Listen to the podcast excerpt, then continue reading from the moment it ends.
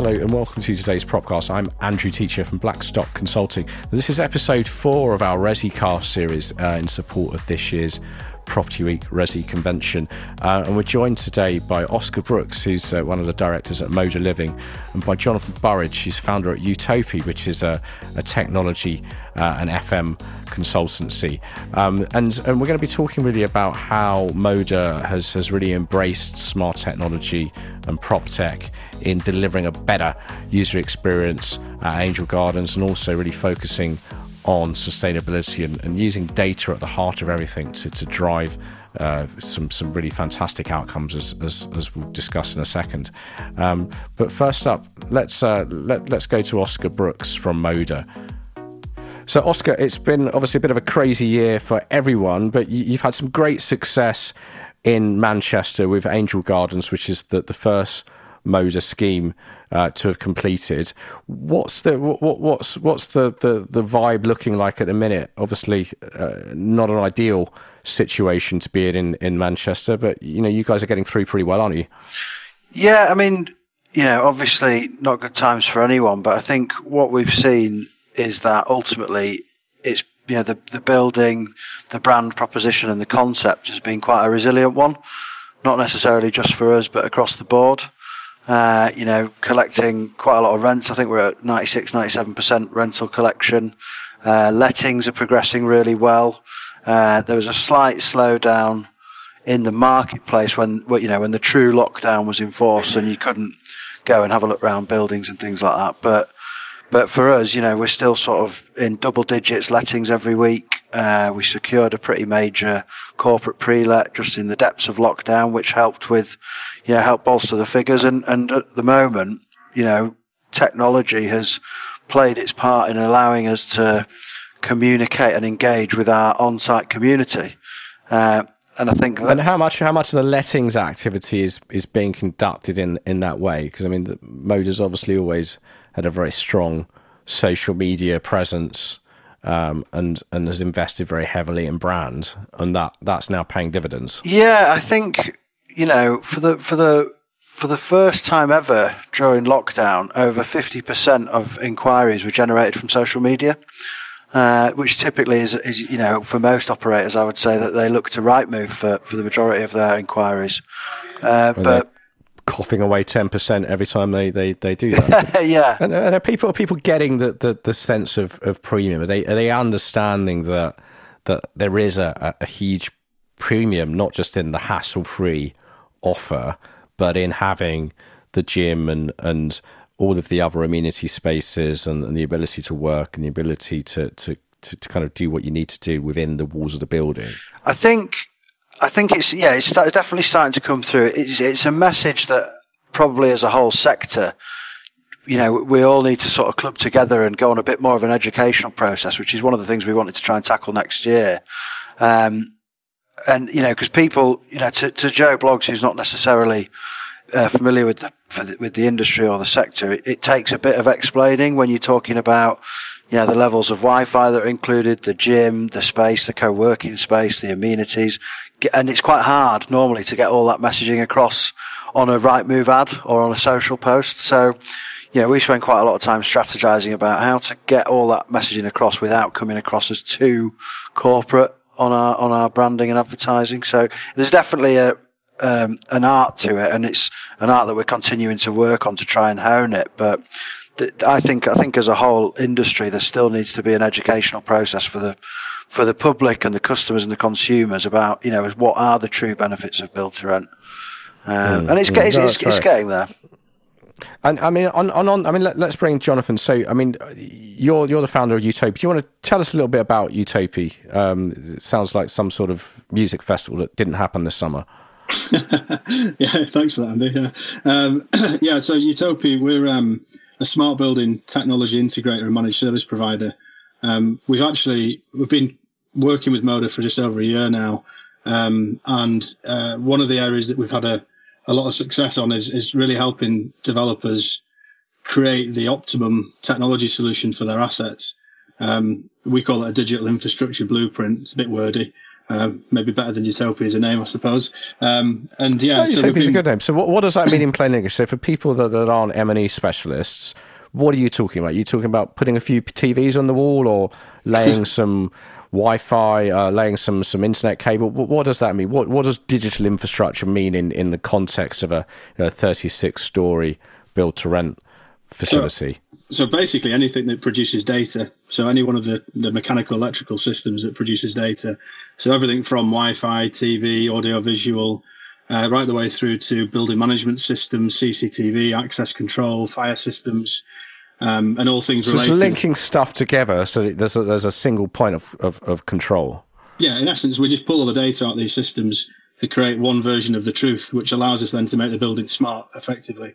Um, and we give that information to our clients through a, a, single pane of glass, as it's referred to, or a dashboard. But it's management information in essence. And then we use that to help make the building operate more efficiently. So we, we drive yeah. a, a lower cost maintenance service doing exactly that. So one version of the truth is a bit bit Minority Report. So do, do you... we haven't got those screens yet, but we're thinking about doing. That's the next investment for us. Interestingly, when you know when when we were when we embarked on the build of Angel Gardens, we spent about two years searching the market and speaking to a lot of our, you know, engineering friends. Um, you know, sort of saying, because whilst you've got, you know, you got your CCTV, you got your fire, you got your access, you got all the different systems in place, and we sort of thought, surely, you know, thinking about things like Minority Report, we thought surely there's going to be one in this day and age. There's going to be one place where we can be out and pull up on our phone in a meeting and look at exactly how a building is performing and how all the systems are performing. And, and that product, you know, it just wasn't simply there at the time. And we got chatting to the Utopia guys and, um, sort of gave them a brief as to what we wanted, and then you know that they relatively quickly came back with a, a way of doing it, and and now it's progressing at a rate of knots that you know for us ex, you know, excuse the use of the name, but it's utopia. Being able to pull up an app and or an iPad and see a, a live dashboard of how your building is performing and how you can use that to then improve it going forwards. And, and what does that mean in, in terms of, I, I, guess, on, on a practical basis? Because I suppose you know, in, a, in the, the, the Moda aesthetic is you know, highly amenitized, best in class developments and and I guess you know the, the the the upside of that is is you know you will typically have the best development in the city. The downside is there's a lot that potentially go wrong with one of those buildings. Yeah, so, uh, well, I mean, how, how do you how do you capture that on an app where there's there's so many moving parts, literally moving parts to it that that that, that need oversight? Well, I guess you know this is the the age old data problem, isn't it? It's you know a lot of different devices and tools collect data, but then it's how do you store it and what do you do with it to make it beneficial? Um, well, I mean, I have trouble with my bloody radiators. I, you know, since Google took over Nest, my thermostat doesn't speak to my, my radiator valve. So, Christ, that's how you do that in a, in a, in a 460 odd unit building. I can't even do it in my room, in my one room studio down here. That's, um, a, that's, a, that's actually a really important example of why change control and management is as important as the right strategy and technology. So you can't really you can't disaggregate technology from service because as soon as you do that, what you end up with is air gaps between systems. So things don't function the way that they were designed to function. And actually, change control is one of the central parts of our service offering. It's making sure that when a software version on a system is updated, that it doesn't have a knock-on effect, and that something else that was meant to work you know, then stops working as a result of that upgrade. It becomes a downgrade in essence think, in that regard. I think that on a very high level basis, the benefit for us is, is, is, is sort of got three sections to it. One is the operational piece. You know, as a, as a building operator, it helps us maintain and manage the building better. Uh, you know, it can see what systems are working, what are not. Do we need to call someone out? You know, it can streamline the diaries of the maintenance guys.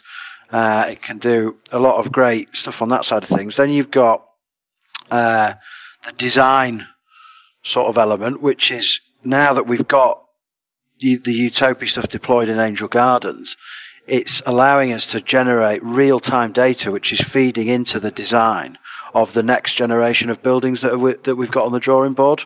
So what it essentially does is help us provide a business plan uh, for every square foot in the building. So, you know, we, we can tell, you know, if no one's using that library, right, great, well, let's turn it into a gym space because we can tell the gym's, you know, acting at peak capacity all the time. So it helps you sort of, you know, it's data driven design is what we're starting to call it. And it's, you know, what, you know, hands up, five, six years ago when we were first designing Angel Gardens, there was an element of the developer and the architect sat in a room saying, wouldn't it be nice to have a cinema room?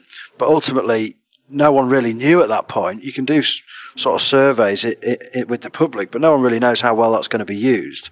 And what probably quite useful now, though, isn't it? Yeah, exactly. But uh, yeah, but but, but, but, yeah, you weren't, weren't, designing for a pandemic no, back in 2016. No. But but what but the beauty of Utopia is it can tell you in, in, in with live data what's a good thing and what's a bad thing to design into the building, and that's right. I think that, a good thing a good thing would be would be a launch party for the PlayStation Five. I'd, I'd love to see that. Yeah, we'll, we'll, get we'll get on the blower. Um, yeah, let, us let's, let's sort that out. I mean, let's in time. So, in, I mean, Oscar makes a good point. So, obviously, from a, from a, from a pipeline perspective, Moda the, the Moda pipeline is is you know circa 2.5 billion pounds worth of development pipeline, and your next couple of completed buildings will be the Lexington in Liverpool, which has always been my favourite aesthetically. It's a fantastic, beautiful building, and, and the Mercian, which is the first of two developments in Birmingham. So, Jonathan, based on the data that Oscar's just described, what are the sorts of practical design changes that that will that, that can be made to those buildings, given that they've obviously already got planning consent, already under construction, already coming out of the ground? What are you able to do before the point of, of completion to make them better? Yes, that's a really good question, and, and obviously we we've got, we got involved really post uh, contract start in terms of these developments. So you would imagine that there'd be limited impact that we could have, but actually that hasn't been the case. So we've we've been able to help redesign the Wi-Fi infrastructure um, uh, to get to create a much better user experience, both from a resident experience perspective, but also for the operational team on site. Um, so you love this phrase pervasive Wi-Fi. Explain that to to my nan. Okay, so Wi-Fi. Yeah, it's a really good way of actually asking that question. Um, yeah, so basically, pervasive Wi-Fi gives you full building coverage. Now, the expectation would always be that you would you would buy a pervasive network and it would cover the whole building. But actually, if you go with a home hub option, um, which is kind of a traditional model in um, build to rent and also uh, in the student accommodation space where you have a your own router like you would at home in your apartment or your bedroom. Um, that that creates lots of um, issues around um, coverage and signal strength. You end up with too many uh, Wi-Fi access points, which means that you get overlap and then you get frequency issues. So by designing a, a floor plate with coverage for a full floor plate in a building, you get then a much better user experience because you get the optimum performance and you get coverage everywhere, which means that if you've got your mobile phone connected in your apartment, you'd have the same connection in the gym, in the car park, you know, in reception. So you wouldn't need to keep logging in and out of different systems, basically. So, but you know, that's that from a user X point of view has been really beneficial, I think, to Moda. But also, there's some cost there's some cost benefit in doing that also. Um, it's a much more corporate way of designing the infrastructure, and it suits the build to rent environment much better. So that's one of the one of the things. Also, a much deeper focus on integration um, and ensuring that the data that we pull from systems can be used um, and means something to Moda and us as an operator supporting them. Um, and then I guess the last thing is it's around um, the use of IoT, so Internet of Things. For those that don't know what that is, so being able to implement sensors that gather and create more data, give the building eyes and ears that it otherwise wouldn't have had. So we're doing things like collecting environmental conditions um, in various different spaces in apartments. So Mr. Dyson can know how dirty your hands are. Yeah, well, not quite. Yeah, Think, things like temperature, humidity, noise, um, CO2, so that we can then create a wellness score. Um, you know, in a, in a way that makes sense to a build to rent operator. You can then present that back through the app, through the dashboard, you get that those metrics then that you can use to inform future decisions. So yeah, there's a few few ideas that we've um, developed with them. There's there's also a few things from a sort of practical, sort of hard infrastructure perspective. I, I mean, you know, one of the one of the good things about the partnership so far is that you know, for teams of people who might not necessarily be that tech savvy or that tech focused, you know, there's so many solutions out there which previously get bypassed or shelved because people don't always understand it. Uh, and the guys have certainly helped us understanding certain technical specifications for the buildings. And yeah, one of these has resulted in you know a th- potentially a three hundred thousand pound saving in terms of cabling in one of the buildings because there's certain new technologies we can put in instead of having to lay a certain amount of cabling cabling to 34 floors across the building. And yeah, there's the small wins like that that that having them on board from day one in the design process you know, that, that money can then be put back into the building elsewhere to enhance the consumer customer experience on a different level. So, the, the, mm. you know, it's, it's it, there's multiple benefits across the board to it. And I think the other good thing, I, I mean, I was reading the other day, for, for quickly jumping on sustainability, about how, um, you know, they think the they think that about eighty percent of the buildings that are going to exist in 2050 are already built. And, you know, how do you then retrospectively go back and upgrade and enhance those buildings without having to knock the life out of them and spend endless amounts of money? And I think what, you know, what, what we're doing even now at Angel Gardens is we're still developing products and process with Utopia that they're able to go back in and, and, and retrospectively fit into the building for pretty minimal hassle, really. So it's stuff like that as well, which is handy. Mm. And, and, Johnny, what have been some of the other sustainability outcomes that, that, that you've had using, you know, using Angel Gardens in Manchester as, as a test bed? What, you know, what, what sort of savings are you expecting going forward? Yeah, so basically taking control of the um, HVAC systems and lighting allows us to reduce energy consumption. It's a fairly easy win, but it's something that's often missed um, in, in many commercial buildings. Um, building management systems have been specified, over specified, one might argue, uh, for decades and are underutilized because they're a black art for a lot of people to, to be able to use them in, in the way that they were actually designed and the way they were intended. Um, but as part of our service, we, are able to take control and then and then effectively manage it as an organic, um, you know, service delivery tool, um, and and that allows us to reduce operational costs uh, and and energy consumption, which obviously has a knock on impact around um, you know efficiency. And, and your approach to technology is, is your your your your your tech your your device agnostic, aren't you? So you will essentially recommend whatever the best gadget is for the job. Is that is that correct? Absolutely. There's only two things that we we have any you know, we've, we've built, if you like. One is our, our software platform that aggregates the data, and the other is a multi-sensor which allows us to capture environmental conditions because we wanted to make that accessible and affordable for our partners. Um, but other than that, everything that we use is is this market. You know, it's market ready. It's you know, and we're you know we're fully agnostic in terms of uh, vendors and technology. And actually, that, that so, allows I mean, us to to play a really important yeah. role in helping advise the operators in you know going through that business case assessment, which is I suppose what Oscar was referring to earlier. Uh, being able to look at something in a, in a whole life you know context so not just what does it save us today but actually what is the what are the implications of that over a period of time and OPEX is obviously a, a key area of focus for the operators. So um, being able to look at that beyond PC, if you like, and, and into operations is really important.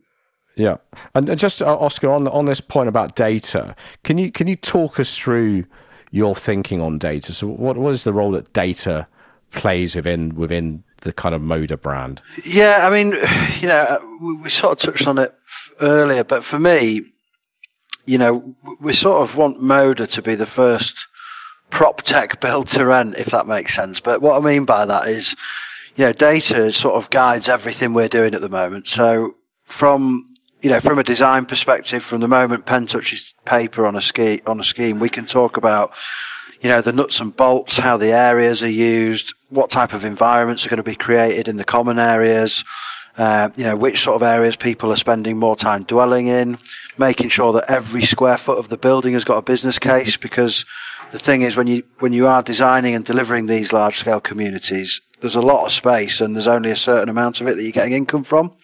So, and that's so crucial with your gross to net calculations, and and it, you know it can make or break the appraisal a couple of percent. So, sort of streamlining all that from day one, so that when the ops guys start to feed into the design process, you've you've already done the heavy lifting in terms of making their lives easier. Um, so that's, and, and then when you are op- operating the building, it's stuff like being able to cast back onto existing buildings and thinking, oh, well, actually, you know, those meters or those radiators or those appliances were actually adding to either residents' utility bills or that they were adding to our OPEX or, you know, there, there were basic, you know, wrong types of light bulbs. That was enhancing the maintenance demand. So predictive maintenance is helped by it. So there's, there's all that from a development and OPEX perspective. And then for us, you know, on the, on the resident side, on the customer side, you know, where we're trying to position the brand is as the, you know, the, the UK leader for customer service. And I think all of that will be, again, driven by data in the sense that we'll be able to give the buildings a wellness score. We can plug customers into the app, which will make their lives more convenient and, and trying to take more away from them and keep things simple. So it's easier to pay your rent. It's easier to speak to the concierge. It's easier to deliver with, to, to deal with deliveries, but then also a big sort of brand message is the health and well-being and how the data can. And that, and that, works for investors as well. I mean, that's the thing is, is that there's a duality of audience here, and that obviously you want to rent buildings quickly. You want to get the best rent you can to to you know obviously to to to, to make the buildings create as much value as they can. But from an investor perspective, being able to look at a set of assets and, and benchmark them by performance on multiple levels is is very much in keeping with, with where the investment community is at, particularly with this growing focus on, on ESG. Yeah, I mean, you know, ESG is a big one. We've got some pretty major announcements we're going to make next year in terms of launching our our strategy into the public domain. Uh, but you know, I think ultimately the goal for us is to be able to sit down to any audience, not just investors, but also potential residents, um, and, and say, look, guys, you know, these are the happiest, healthiest, most sustainable buildings to live in in the UK, and this is the data for it that backs it up. Um, and you know that'll be a combination of working with the Utopia guys to try and achieve, uh, you know, net zero carbon, uh, working with carbon offset partners to help support that. Uh, you know, as part of our health and well-being strategy, uh, people get sort of mental health checks if they want them. They get health checks when they move in, which includes DEXA scans, you know, your blood levels, cholesterol levels, all, all available to people. And, and, and, you know, we're also working on a partnership at the moment with, uh, a company that provides through the app, uh, a mental health therapy service at a discounted rate to market so that if you are feeling a bit down in the dumps, you can log into the service via an API on our app. And, you know, there's, there's real trained health professionals there who work with the NHS where you can book appointments. And for us, that's the stuff, you know, that's where we're thinking. And we think that that's pretty pioneering at the moment. But getting people, what one of the problems in the UK which is always quite a political subject, but is how hard it is to get a doctor's appointment, how many of those appointments get wasted, and, and all the sort of money that's leaked through that. Whereas if we can bring those services into your own home using technology with credible, um, certified partners, then, then that all adds to the sort of holistic wellness approach that, w- that we're targeting at the moment. We are. I mean, the, the, concept of going to a crowded, smelly room to sit with a bunch of other sick people to wait. It's not a good one at the moment, is it?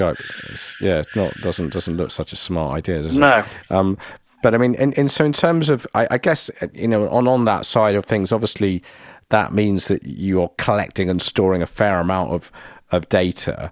Uh, how are you kind of finding, I suppose, that the legal avenues of that, of, of having to kind of obviously comply with GDPR and all of the other so all of the so other the, regulatory red tape that sort of sits around this stuff? It's actually a really important question, GDPR.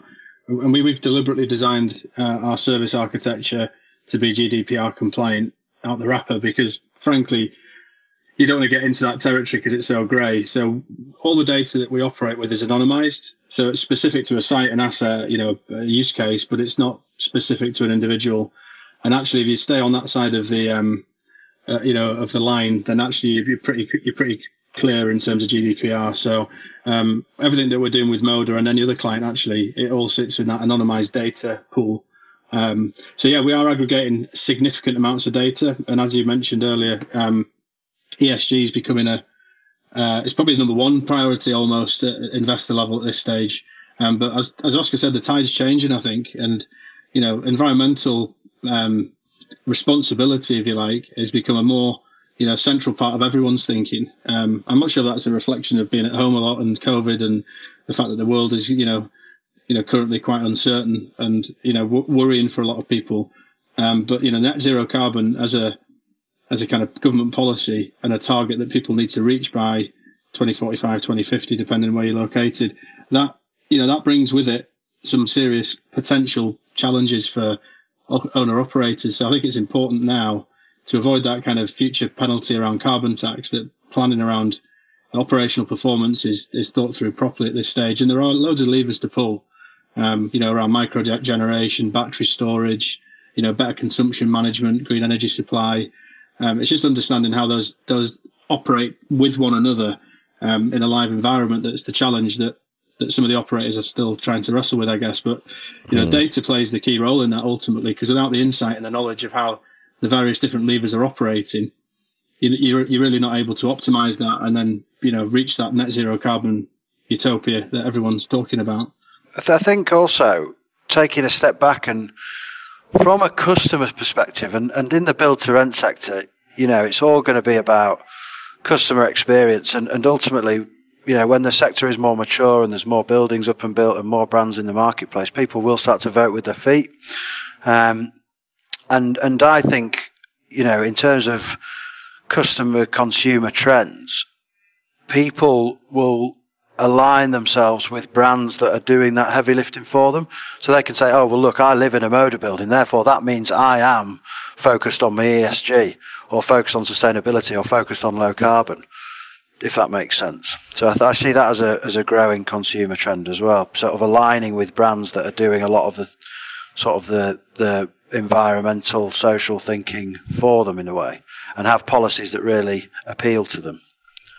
Well, because part of it is also just influencing people. I mean, I mean, I, I think um, Johnny, it was something that that's been mentioned, um, you know, in your business about how you can put sensors on the windows and student housing buildings so that when they leave the windows open, the radiators turn off rather than having the radiators blaring out heat while someone's smoking a joint out the window. um, you know, and uh, it, it, that's the thing is that the people will bang on about how they love the environment, but they'll still go to boohoo.com and order some slave labor made five pound t-shirt that's clearly been made by by, exactly, by little kids yeah. on, on on less than the minimum wage so i think there is that uh, there is that duality of what people say and what they do being often quite different um, and, and that can be a hard circle to square reputationally for any brand um, uh, and, and then you know you throw in the, the, the, the you know the same applies to investors. There's a lot of investors that talk about ESG, but but don't really stand by that and to some degree, you've got an opportunity here to force people's hands somewhat. I think there's more. There's more than just the environmental aspect to it that, that adds value. Really, I think uh, an ESG policy or strategy that's applied correctly will also drive efficiency, and that ultimately, you know, plays into investors' other agenda points. You know, key key, uh, key criteria. So I think there's a there's the secret is actually in trying not to tackle one thing, but to tackle it as a group of, of, of initiatives. I think, in my mm. view. So just just to finish off, obviously we've, we've talked a lot about sustainability, but but clearly one of the other big changes uh, on the tech side is is the emergence of five G. Um, so um, what what does that you know what does that mean for you guys? Presumably you will be uh, you, will be getting one of the new shiny iPhone Pro Maxes for uh, for Christmas, Oscar. Um, what what will, if you're being good. What what what uh, what what does what does five G look like? I mean, it's obviously going to make a few things a bit fast. It's not not not going to overhaul the residential world overnight, but but quite an exciting uh, emergence. Yeah. So five G is indirectly going to affect everybody's life in some way at some point. It's going to be a bit like when the iPhone and the smartphone was kind of launched, you know, a decade or so ago and everyone went, "What's this thing for? What do I use it for?" No one really knew what the apps might be. No one kind of understood the future, if you like. And 5G is a bit like that in that the the app store hasn't been even created yet, so people don't know what they're going to use it for. Um, but fast forward the clock 10 years from now, and I'm sure there'll be loads of use cases out there for 5G. In the short term, I don't think it has a major role to play in the built environment per se, um, because you know, in the context of a building where you have pervasive Wi-Fi or any kind of Wi-Fi infrastructure, um, you know, five five G wouldn't add a huge amount of immediate value to that. Um, it's potentially a lot more secure, though, isn't it? Well, it's t- yes. I mean, I don't think that's required in a pre-designed corporate-based infrastructure, like for example that that Moda are deploying, um, security is already you know unquestionable. It's at a high enough grade that you wouldn't need to concern yourself with that. I think once you start leaving the building and going into the open world, then yes, that's a really important mm. factor. And in some in some you know in some commercial environments, the security isn't there inherently. Therefore, you know, 5G would add some value to that. But I think for a Moda development, that's not a, it's not a question when, um, issue for them. You've just touched on it there, I guess. But when we were we went over to South Korea when we were sort of finalising our, our deal with Samsung, and, and we went to their their sort of future technology centre where you have to hand over your watch and your phone and all, all that jazz. This is Samsung rather than North Korean border. Yeah, yeah. um, and and interestingly, the stuff we saw in there, and you know, there's everything from holographic TVs to, you know, see-through walls and appliances, but that, that they were sort of saying as well, and, they they delivered some 5G networks over there. I think they did one as part of the Winter Olympics. It was, um, so they were sort of a world leader on 5G. But a lot of the 5G related stuff, you know, the the, the fact it gives you the ability to hook up to you know around a thousand devices at any one time. Uh, the stuff that they were focusing on was stuff that was more at when you're out and about. So you know, wearable fitness technology. Uh, you know, mobile devices, stuff for when you're actually out in the wider built environment in public. So it'll be interesting to see. You know, they've no no doubt got product ranges lined up for when it does kick off across in a wider expanse. So it'll be interesting to see how it all pans out. Mm, exciting stuff. Well, um, yeah, it's going to be an interesting year ahead on the consumer tech front, and absolutely look forward to seeing how this how this plays out, um, not just at Angel Gardens, but but at, at the Lexington. Um, and, and what's what's just just finally, Oscar, what, what's the sort of what's the current ETA on on on the Lexington? Oh, get myself in trouble here for sure. Uh, ne- next next summer, next year, next summer, I think. Uh, so yeah, we'll, we'll, we'll, look forward to that that coming forward. But look, um, thanks very much to Oscar Brooks from Moda Living and to Jonathan Burridge from Utopi. I've been Andrew Teacher from Blackstock Consulting. Please do subscribe to our Propcast uh, on Apple, Spotify, any other platform. Uh, just search Propcast. Uh, and if you'd like to get in touch, drop us an email. But thanks a lot for listening, and we'll see you soon.